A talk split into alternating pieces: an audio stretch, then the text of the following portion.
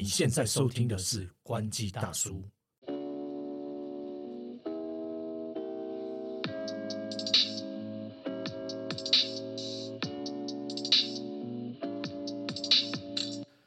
嗨，李欧，嗨，童哥。哎，最近你有发现，真的是科技业在今年很惨啊，各式各样的裁员的新闻接踵而至，哎。对，全球都有，不单单只是像美国，像大陆也有、嗯、也有蛮多这这一类消息嘛。我作为一个资深，哎，不算资深哈、哦，哎，其实我也不算被裁员，但是我也可以分享一下，我的前东家呢，之前整个部门都裁撤掉了，所以要不是我跑得早，我是不是也会成为裁员的一员？真的，最近好多科技巨头都纷纷提出裁员哦，然后包括像是那个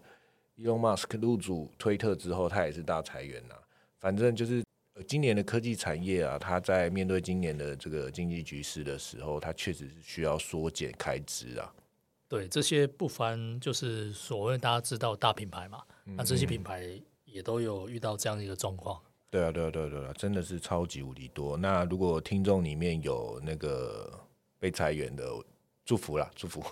哎，反正自由了，自由了。真的，至少你领到了那个失业补助，非自愿离职这件事情，不知道台湾有没有啦？我在想台湾可能也有，看连 Google 都有裁员了。呃，或多或少应该都有啦。对啊，但是也有一些，也有一些之前也有一些那个什么，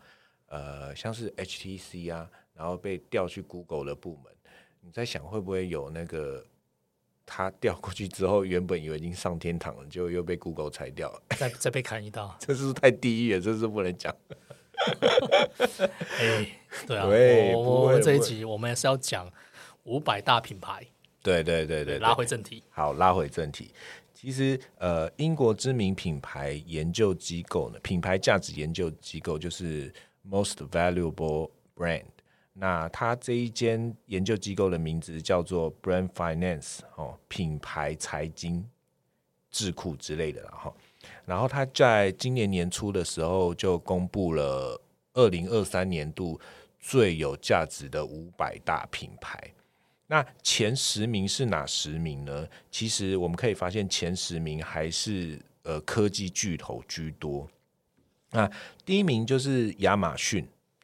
对，亚马逊，亚马逊是台湾观众是不是可能会比较陌生一点？台湾观众，台湾听众，台湾听众，台湾听众会比较陌生一点。但是其实它是一个在美国非常大的巨头，它做电商的，是做电商的。哎、啊啊，不对，大家应该会很熟悉啊，因为不是有个 YouTube 的、哦、谁？怎么、欸？你有在网络上面卖过东西吗？对，我在这个买什么只要几块钱，我可以在亚马逊上面卖六十九美金 ，OK， 对对对对，非常厉害，非常厉害 ，respect。对，可能是因为这样的广告加持之下，去年他是第二名，然后今年晋升为第一名，没有啦，开玩笑啦。就是去年第好，那我们接着念，第二名就是去年的第一名，就是 Apple 嘛，苹果，它就是一间很厉害的破兆美元市值的一间非常强势。强势强势非常强势到不行的公司、哦、那, 那第三名是 Google 持平，跟去年一样是持平。对对对对， 那, 那我直接讲嘛，三四五都是三四五六都持平嘛、嗯、第三是 Google， 第四是那个微软嘛、嗯、那第五是沃尔玛嘛，对，沃尔玛，对，也是它也是那个是量量贩店嘛。嗯哼哼哼哼、啊、第六名呢就是我们亚洲之光啊、哦、啊神送神送亚洲之光。Samsung 的哦，三星三星持平持平，是三星不是三星奶油。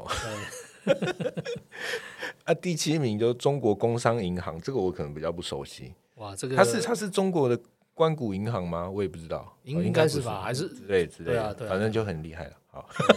没关系，对。啊，第八名就是 Verizon， 就是美国的通讯商哈，呃，微讯无线。然后第九名是 Tesla。那特斯拉大家不用讲了，然后对，就是一个非常厉害、非常屌。哇，去年他是二十八名，直接晋升到第九名，上升幅度相当多。对对对，没错没错。啊，第十名就是短影音之王 TikTok。对，哎，我跟你讲，抖音真的是很猛，因为现在各家的社群不是也纷纷的参考短影音，然后推出自己的短影平台嘛，包括 Shorts 啊 YouTube Shorts 还有、呃、I G 的那个叫什么 Reels， 对，然后脸书也有，脸书也有嘛，对，然后我真的是没事哦，比如说躺在沙发上下班，然后就觉得很闲，然后我就在那边滑短影音，哇，我就滑滑滑，不小心半小时一小时过去了，你是不是也迷上了，对不对？对，我中毒了，对不对？我中毒了，那个男人太狠了，对而且我每次看完之后，然后我就跟我老婆说，哎，我看完了那个半小时一小时的短影音，你觉得我有什么不同吗？然后她说什么什么不同？你不觉得我智商又降低了百分之百？重点是你看完你有什么收获？我就是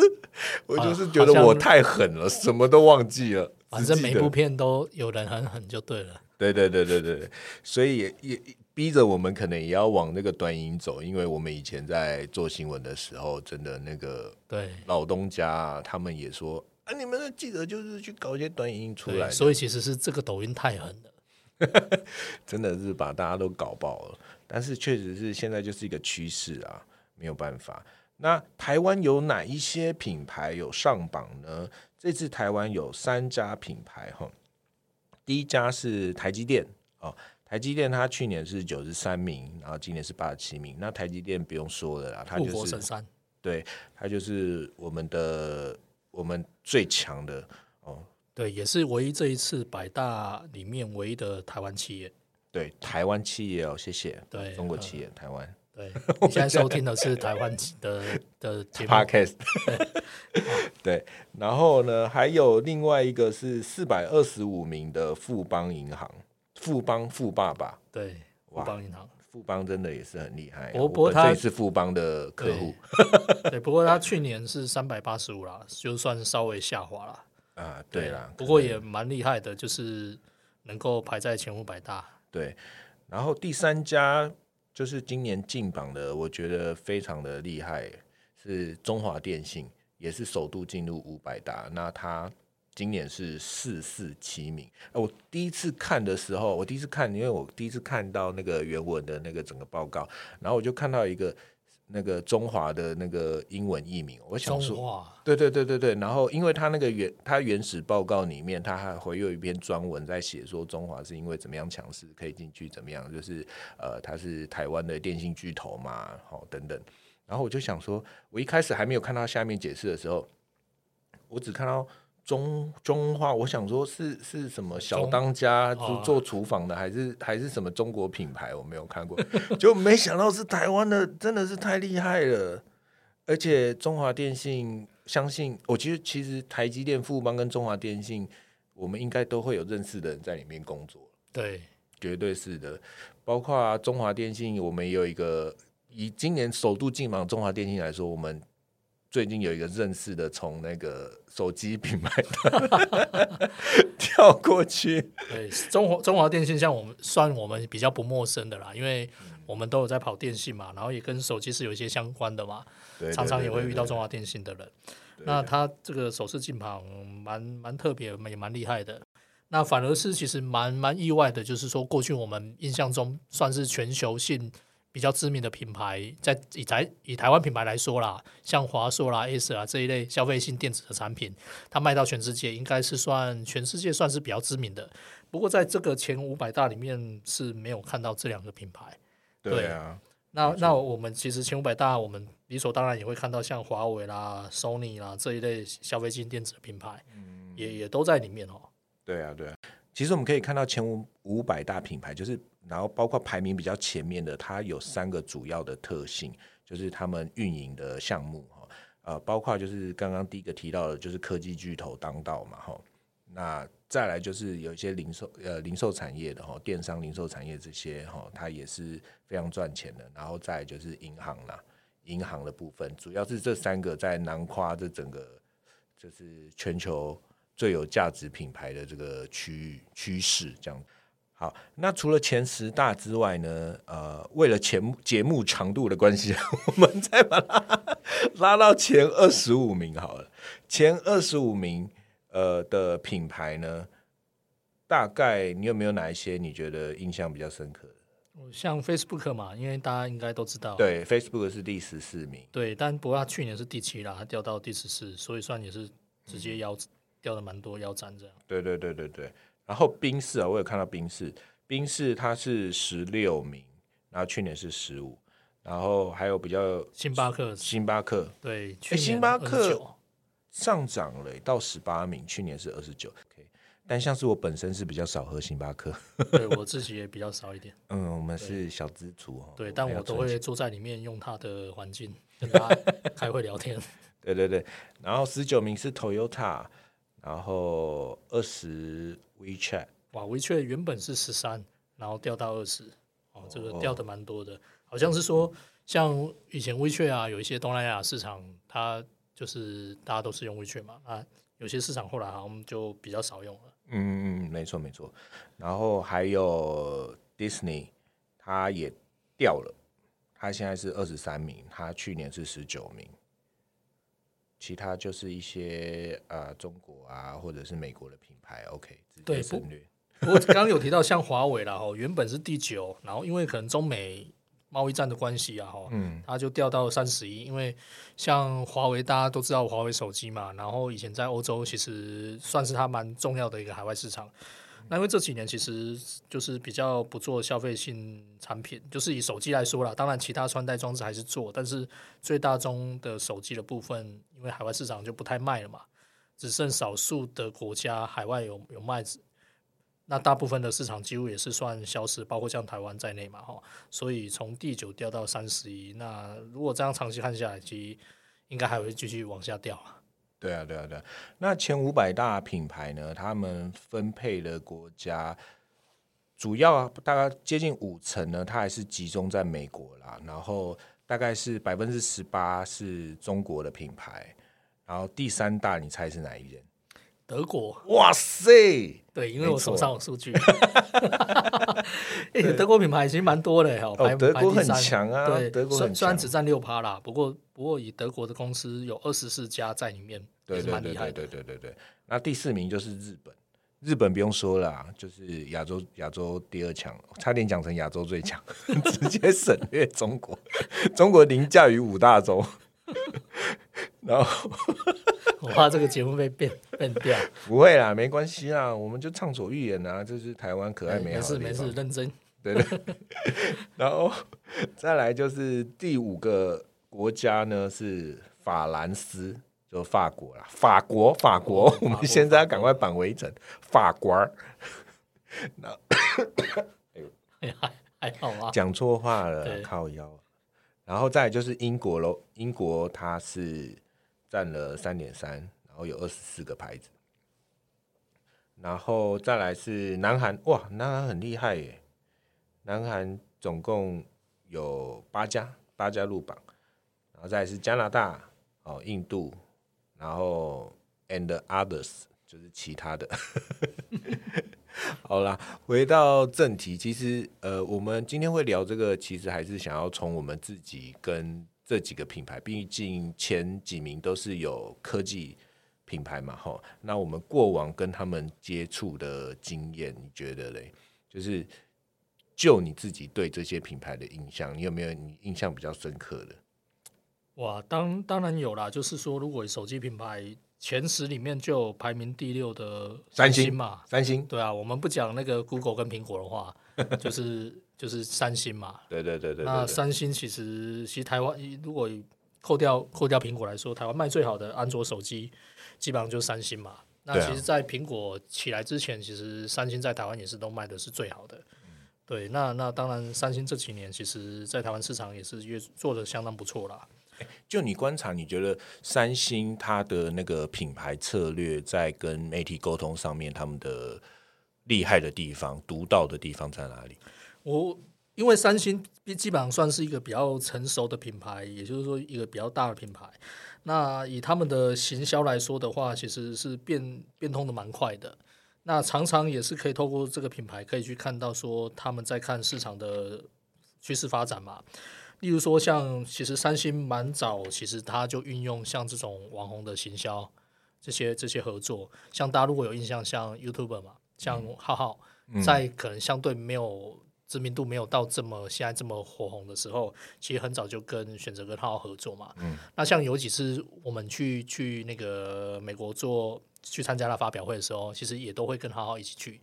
那就是等于是他会三星都会邀请HowHow去参加他们的活动，然后去那去有有网红去做发挥嘛。嗯，那他们其实也特别针对网红这一块，其实就会有他们单独的一个活动行程，就是针对网红的部分 YouTuber 的部分，让他们可以去去等于说跟媒体算是一起去，可是那个行程还是不一样的。然后他们也特别邀请这一类的网红啊 YouTuber 这一类的，希望能够在社群上面多做很多操作。所以我们可以看到像像那个HowHow嘛，很多业配都是以手机来说啦，基本上它就只做三星的，它等于是跟三星是画上等号的。嗯，那这其实蛮厉害，就是说在很早的时候他就挑挑到这样的人，挑对人，然后这样的人也没让他失望，因为以前来说非常红嘛，也没让他失望。那重点是呢，因为他也只跟三星合作，那也许之间有一些竞品的关系之类的啦，就是类似像这样的合合作默契存在。我们可以看到说，哎，那他基本上他就是他拿的东西就是三星，算是比较有一致的，因为不会看到说有些合作可能。例如说代言人啊，他可能是哎三星代言，可是结果他是拿 iPhone 或什么的，或者是什么代言其他品牌，结果最后是拿 iPhone， 这种这种落差感很大的。对，那当然我我刚刚又回回回归正题来说啦，就是说其实我们可以看到说他一些呃网络行销的操作，或者是像这些新媒体的操作等等之类的，其实。也许也是因为公司比较成熟，然后资源相对比较多，所以就是钱多了。对，他们也有做这样对应的一个一个一个一个合作啦，或者是说他们的呃很早就就去做这样的事情。那我们也可以看到，就是说很多像像三星这样的，就是过去其实三星也有很多新的系列的产品，它是主打年轻人，他也很愿意尝试去跟网红合作或或一些乐团合作。也就是说他因为相对有资源啦，那他也因为也够开放，他不会说只局限说跟特定领域的人呃合作这样，所以我们可以看到说他也不断在尝试新的跨界的合作这样，所以所以这个品牌当然就是我们可以看到说在台湾其实做的也算蛮不错的，当然这也跟他本身产品力有关啦。对对对，你你如果没有好的产品，其实你你你你也投入你要投入更多的心力，投入更多的资源下去做。那当然这也是因为三星我们可以看到它整个集团，它不单单只是做手机而已嘛，它还有做晶片的半导体的等等的，那这些都跟手机有关，然后也因为这样它也有每年投入很多的研发，所以我们可以看到以现在手机市场来讲，它算是少数还是比较有创新能力的。嗯，因为创新力还是蛮重要的，因为我们在讲说很多产品其实一成不变，然后没有太大的变化嘛，那这时候是很需要有这种研发研发资源投入才有可能带来创新，不然产业的一个一个变化是会会停滞的。哦，所以呃，三星其实 以, 以我自己这样跑下来，其实呃感受也蛮深的啦。就是说，对，没错。而且我自己的印象就是他们在危机处理的能力上面也不错。就是呃，我们不要说压新闻啦，我们就是说。新闻沟通呵呵这件事情上面，他们不管是在监测以及他们要传达他们企业品牌形象，对针对媒体这件事情，他们心中的那个拿捏的尺是非常抓得非常稳的。它可以让这个尽量让呃企业的产品导向一个比较正向的发展啊。当然，我们想到三星的产品，确实它现在产品老实说使用者体验我觉得已经是非常好的，但是在更早之前它也其实有出了一些状况嘛，比如说像是曾经有那个手机变成手榴弹、啊、不是手榴弹炸弹手机、那個、手机变炸弹是，但是老实说那时候我还没有跑科技。对，那时候你你你那时候印象是什么？我 那, 那时候哎，那时候你在了吧？我那时候在啊，就是那时候当下想想怎么可能一开始看到类似像这样新闻，其实零星都有嘛、嗯、就是一直以来不是说只有三星，很多品牌都有类似像这样的新闻、嗯、哼哼。那其实我们的第一时间我们都会觉得说，因为手机之所以可能会有这样一个状况发生，它当然跟良率有关，然后再来还有背后就是说、嗯、电池电池然后使用方式，每个消费者他使用的状况不一样嘛，就是我们可以看现在很多很多新闻它会有零星的，例如说行动电源爆炸，对，或或手机这一类的一个状况发生，其实不外乎有时候还是跟就是使用者他怎么用会会有影响到，所以第一时间我们当然不会去直接去说，会觉得说啊，一定是三星可能会会的手机会这样之类的。嗯、我们还是会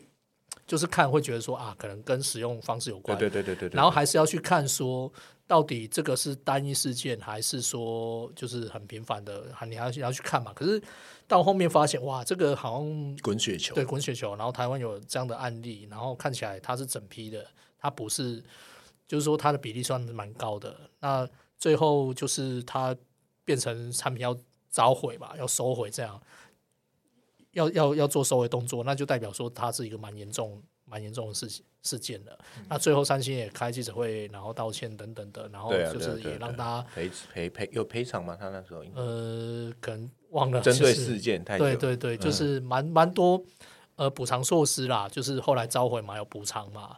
就是你后面可能买买买买产品有有补贴或什么之类的，就是有一些补偿措施，蛮蛮多一系列动作啦。然后甚至到现在，其实三星手机我们可以看到，也许因为这样的状况，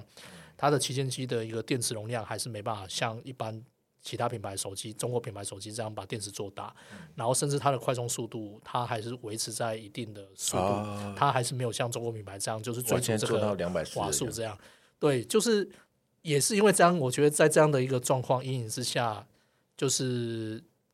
这个部分，就是说电池的大小或者是快充速度，也是消费者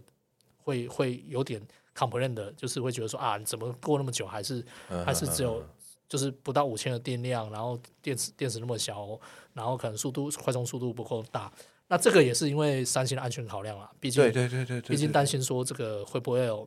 类似的事情在发生嘛，这蛮严重的。对，没错没错没错，就是像我们上次讨论到了一样，每一只手机它要怎么样取得那个甜蜜的平衡点，其实背后考量的事情真的是超级无敌多。那聊到三星这个牌子，真的是呃发生了很多有关的故事。那个我们可以 不, 不过不过我要讲啦，就是说其实因为这个事件其实以当时算蛮大的，嗯、然后到现在来看，其实哎好像影响的程度就就没有到那么大了。对啊，他就洗过来了。对对对，就就算这经过这几年的状况，就是哎，好像又恢又恢复了。其实当时候影响的也看起来也有限啦。嗯哼哼，就是就是说，台湾还是三星手机卖得很好。对啊，那这个其实也都跟他的行销，然后呃一些一些公关策略，然后包括像一些产品本身，嗯，确实在市场上面，可能当你在选择产品的时候，你能够挑的产品可能并不多了。对，现在品牌其实越来越集中了啦。对啊，对啊，就这样一个状况，大者很大的状况。对对对，那这是三星部分啦。那头哥你自己，除了刚刚前面提到三星之外，有没有其他比较有印象的？呃，我当然最熟悉的就是苹果，苹果我就帮你回答了。苹果的话呢，它这个品牌不用我多说了，就是它塑造出了就是专业使用者，然后高大上，然后有钱的人。就是它的这个品牌已经代表了一种就是高端的感觉，高大上的感觉，所以当它塑造出这样子的形象，当然跟比如说刘刚刚讲的它产品本身的外观，哦，还有它的产品设计语言的一致性，还有它产品本身的厉害的程度，然后再协同它不只是手机嘛，它还有它的作业系统做到完整生态链的服务，然后有各式各样的产品都可以去打到消费者，然后符合各种不同族群的人使用。那虽然说呃，今年很明显的可以发现呃，不是应该不是今年，应该是去年，就是 iPhone 十四 推出之后到现在，可以很明显发现呃，像是平价版的机种就没有 Pro 版的机种卖得好嘛。其实这也跟它品牌形象我觉得一致啦，因为大家就觉得说，啊，我买苹果就是要买最好的，我就是要买就是镜头沙粒呗，这样。对，确实，如果以我当时在跑，就是这样看下来啦，就是说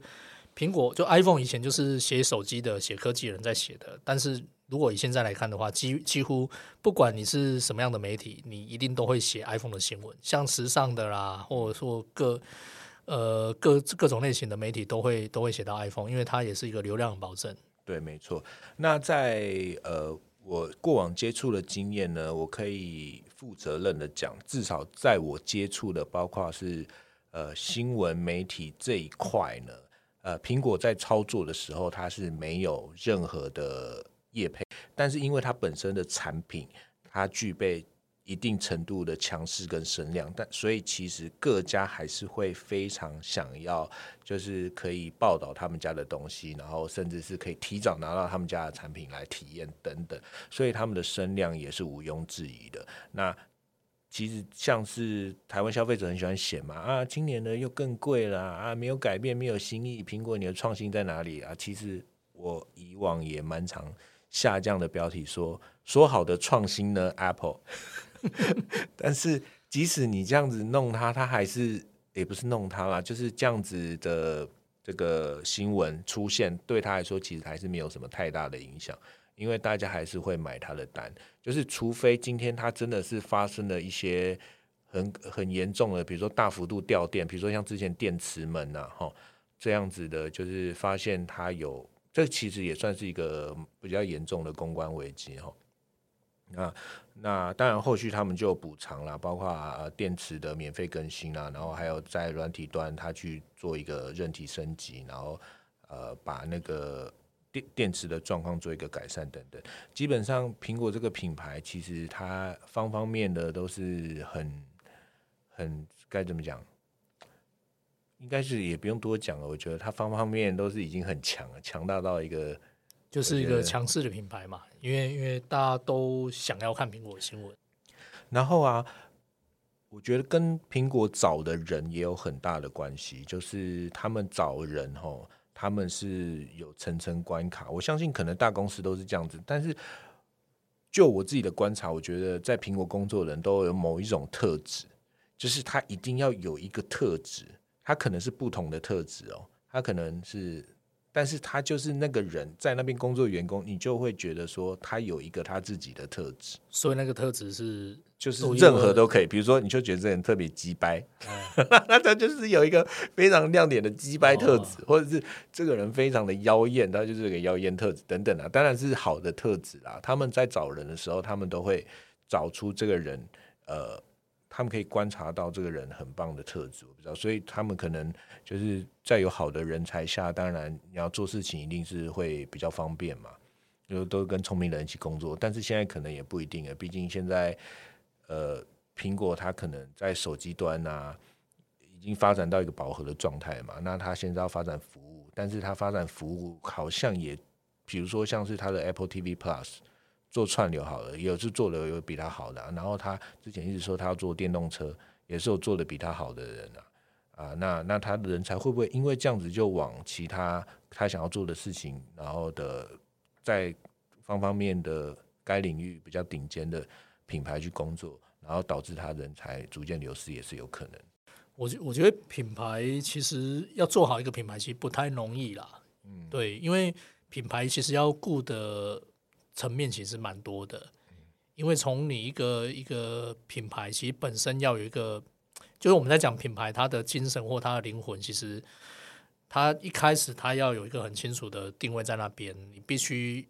把它塑造成型，然后才有才有办法 传, 传递出去嘛。如果你一开始并没有一个很清楚的品牌定位的时候，那其实消费者是不知道不认识你的，也不知道从从何去了解你，那这时候其实你去沟通大家也不知道这是什么东西。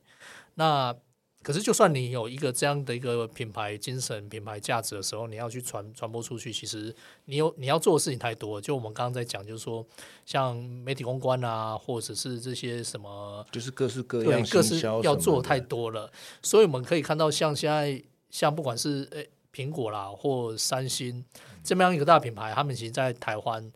他们我们单纯 就, 就讲说可能一些消费者活动来说好了，其实他们做的东西做的其实确实也会比较深。例如说像三星，他会每年都有针对可能呃学生，他会有一个竞赛，嗯嗯嗯，一些社会公益的事情，这些这些每年有不同的主题嘛，因为要去符合就是企业社会责任，然后他会去办这样的活动。那当然就是说他一个产品上市，他有很多预购啦，然后首购啊，然后后面又有什么促销啊等等，是很很分得很细的这一类的活动这些。然后其实他又要面对像现在这个所有媒体啦、网红啦，或者是呃 K O L 啊等等之类的。其实很多不单单只是三星啦，所有的品牌其实都都要去面对像这样的事情，所以要做的事情其实蛮多的。所以我们可以看到说有些品牌为什么可以做得那么好，当然也是因为说它有投入够多的资源、嗯、那但这也不代表就是说小的品牌就没有机会就没有机会，也不见得是说你投入资源就一定能够做起来，因为有些对对对有些人我们也看到很多品牌他是乱做的嘛，他就算有钱他也乱投嘛，谁谁谁谁、呃、那太多了就是大家尽情关注我们那个关机大叔，我们接下来会分享哪些人在乱做，对 对, 对, 对, 对, 对, 对, 对, 对会会讲一些这些这些八八卦对对 对, 对, 对所以其实呃品牌要做好也不容易啦，当然就是说操盘品牌的人也蛮辛苦的啦，因为要做事情也真的太多，然后把品牌要在一个市场去做好其实也真的不容易，所以其实 我, 我讲一个题外话的东西啦，就是常常呃算了我不要讲这个